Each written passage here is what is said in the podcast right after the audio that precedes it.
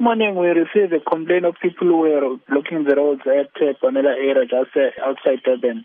On our arrival, we noticed that there were about 150 people who were blocking the roads using burning tires as well as stones. They were continuing off service delivery such as houses in the area. Uh, but uh, right now, the situation is back to normal. The police are still there. They are monitoring.